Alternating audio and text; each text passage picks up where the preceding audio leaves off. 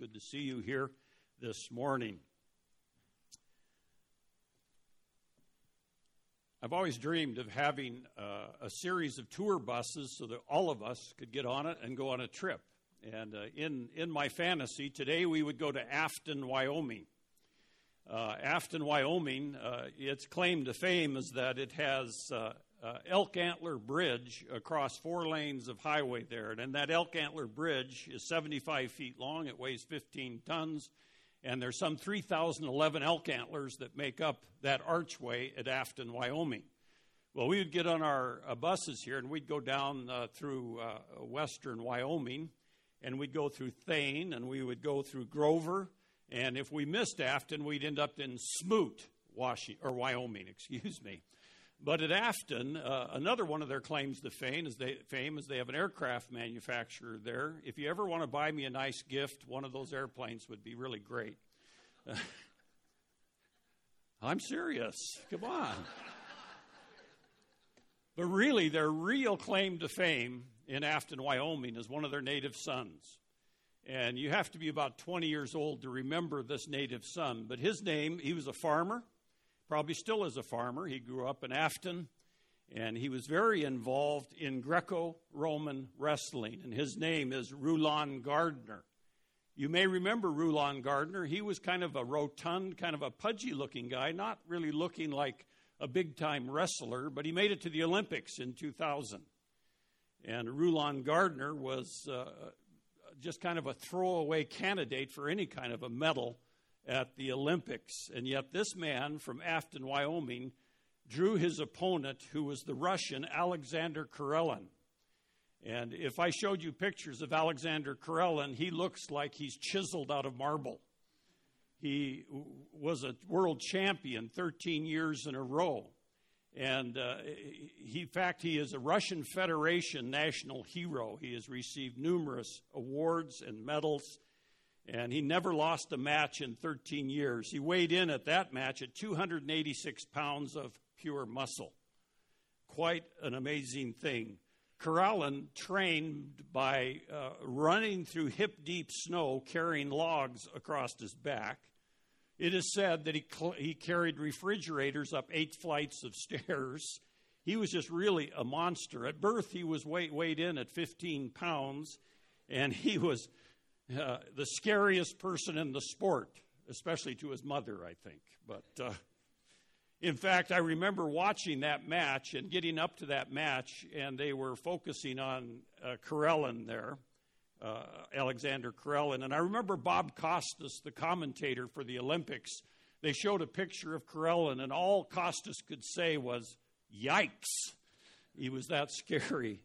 And uh, in the first three minute segment of that match, it ended up with a 0 0 tie. There, Rulon Gardner was holding his own. Uh, the commentators of the match were sure that at any moment Gardner would get crushed by his Russian opponent, that he didn't stand a chance. Well, during the second three minute segment, Gardner scored one point, and then the match went into a three minute overtime. And while I was on the edge of my seat and the crowd was going wild, Gardner defied all of the odds, all of the odds makers, and held Karelin's moves, and he won an unprecedented, unprecedented victory in that Olympic match and went on to win gold. Well, I was pretty excited because this was a massive opponent, very adverse to Rulon Gardner, and yet he won. You may remember that time. Uh, really, the stakes, though we're talking about, are much higher than any Olympic medals, than any human wrestler. Uh, the adversity that we face is uh, the world, the flesh, and the devil, essentially. And uh, the Apostle Paul knew this very well.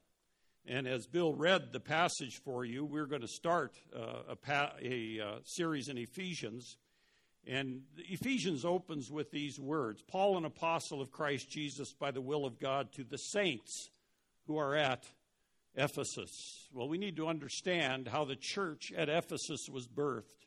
And therefore, we go back to the history book, the book of Acts, this transitional book between the Old Testament and the New Testament, between the Gospels and the church, and we see the adversity that Paul faced in the city of Ephesus as he went to minister there. The stakes were very high. because the stakes aren't gold medals, but they're the souls of men and women and boys and girls. And the Apostle Paul realized this when he entered the city. By now, he was a very veteran missionary, if you will. Uh, the first passage that Bill read for us in chapter 18 is his first visit to Ephesus, which did not last very long, and he left. But in chapter 19, we see Paul coming back and st- spending an extended time teaching the people there, and we will look into that.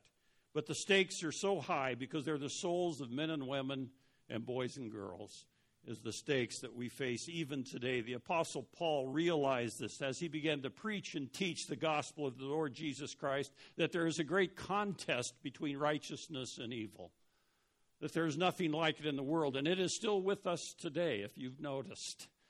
There is good and there is evil, and evil seems to prevail from time to time and we can become greatly discouraged. And yet, the Apostle Paul has great words for us in this little letter of Ephesians about how to be a Christian, what our wealth is in chapters 1 through 3, and then what our walk or our work is in chapters 4 through 6. And we're going to spend some time in the little letter of Ephesians, but to get there, we're going to look at the historical setting of the birth of the church at Ephesus. As I said last week, today we are facing an ever increasing anti Christian, anti biblical, anti truth hostility, which probably mirrors the first century Roman Empire in a lot of respects. For not only are uh, we need well informed engagement and a courageous engagement with our culture. And we're going to see that through the book of Acts here in this historical setting of the church at Ephesus, but in, when we get to the book of Ephesians, uh, that the Apostle Paul is one who God used mightily in his time, and he uses people in our time for courageous pro- proclamation of uh, the Lord Jesus Christ to a very needy culture. Remember, the Apostle Paul told Timothy in Titus chapter 2, verse 11 For the grace of God has appeared, bringing salvation to all men. There's the potential of the gospel the potentiality of what Jesus Christ has done because all men include the scoffers, includes those avowed atheists, the agnostics, it includes uh, dictators, it includes people who are living on the evil side of life.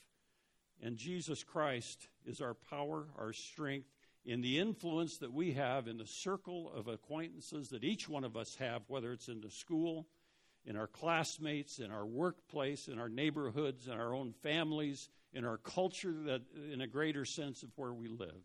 That the Holy Spirit indwells the believers of the Lord Jesus Christ, and He is the restrainer of evil, and He uses us. If you've ever thought about that, that the restrainer indwells His church, His people, and He uses us to restrain evil. Isn't that an amazing statement? And so we come to this passage today, and I'm going to just challenge you because the time is short and I have a lot to say, but I'm going to challenge you to read again chapter 19 of the book of Acts, start reading through the book of Ephesians, and start getting the context and the setting for what we will be looking at over the next several weeks.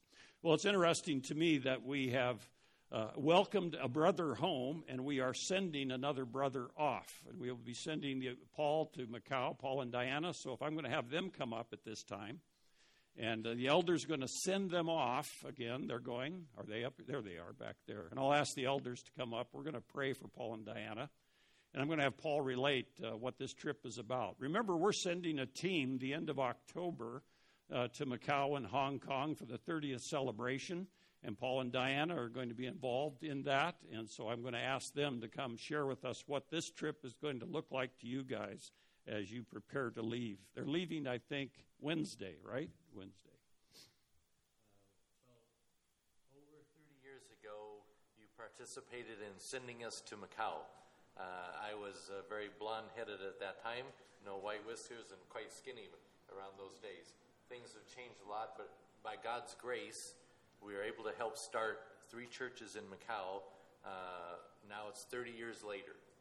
I never dreamed that this day would come, that we would still be here, uh, not in heaven, that uh, the God would allow us to participate in a celebration of uh, 30 years of ministry, starting churches in Macau. And we, we praise the Lord for that. And what is quite exciting is this is all the initiation of the churches in Macau. I did not plan it, I did not suggest it.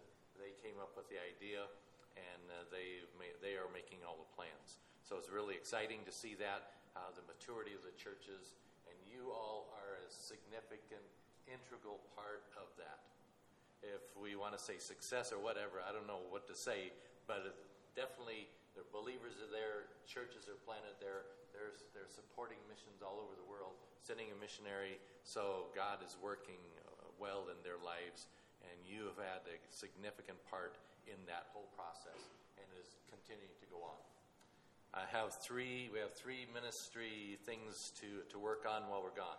Um, what, the first thing will be in a retreat for China, China missionaries for one uh, one week, and I'm in charge of that. So uh, appreciate prayer for this. It's the first time we've done this, and uh, so there's quite a bit at stake.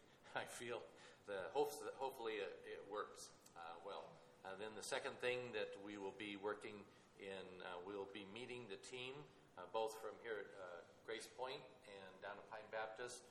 Uh, there are altogether 17 representatives coming from uh, Washington and Oregon over to represent the churches. We'll be uh, hosting you in Hong Kong and working with the churches. We have churches relationships in Hong Kong. I have called all of our China pastors to come down into Hong Kong and Macau so that you guys can meet the, the representatives can meet them face to face, as it's still too dangerous for you guys to go up and uh, meet them. And then the latter part, the last week, we'll go over to Macau and celebrate uh, the 30 years of anniversary and, and uh, work there. So, three big things. I, please pray for my mother. She's a Summerwood with dementia. Uh, gone for a month. So, pray for that, that uh, God will be merciful and keep her cool and calm. That's, yeah. Thank- That's good. Okay, good. All right. The elders, come on up and gather around Paul and Diana, and we'll have a couple of you pray for them, and we'll send them out again. We this you, we keep doing this. We keep doing this. So no, that's good. Heavenly Father, as your church, we gather before you, proclaiming your truth and glorifying your name. And Father, as a part of that, we give thanks to you for the Mayhews, that you have used them uh, very well, very powerfully, both in China, in Hong Kong, and Macau. And Father, as we send them out again, uh, we give thanks to you that our time we've had with them, and we trust that you would bring them back safe. But while they're gone, Lord, that you would uh, just go before them, preparing a way that people might hear the truth, that more might come to know you, and that, Father, these churches, uh, especially the three churches in Macau, Lord, would just uh, be able to glorify under you, to celebrate what you have done in them, and that, Lord, your truth and your might would be just manifest to those in Macau, and that your love would go forth, uh, saving people, Father, by your name. Uh, we do pray that you would uh, keep your hand upon Paul's mother, and that uh, all of us could be involved in some of that. Father, we are just so privileged to be, see uh, your work uh, in the flesh as uh, your representatives go to witness to the world. And Father, we thank you for this time. We entrust them to you and pray that you'd bring them back safe.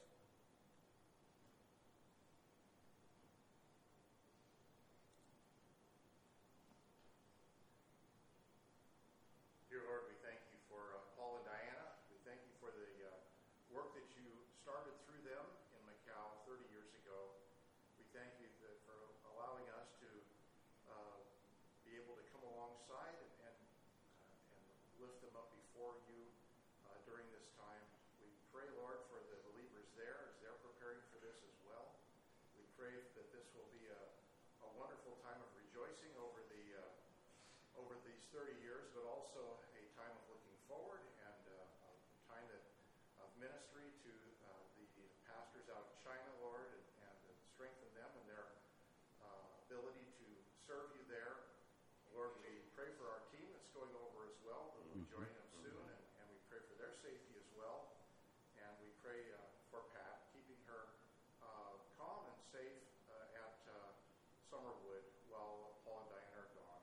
In Jesus' name, amen. Thank you, guys. Thank you. All right. Godspeed, as they say. Yeah.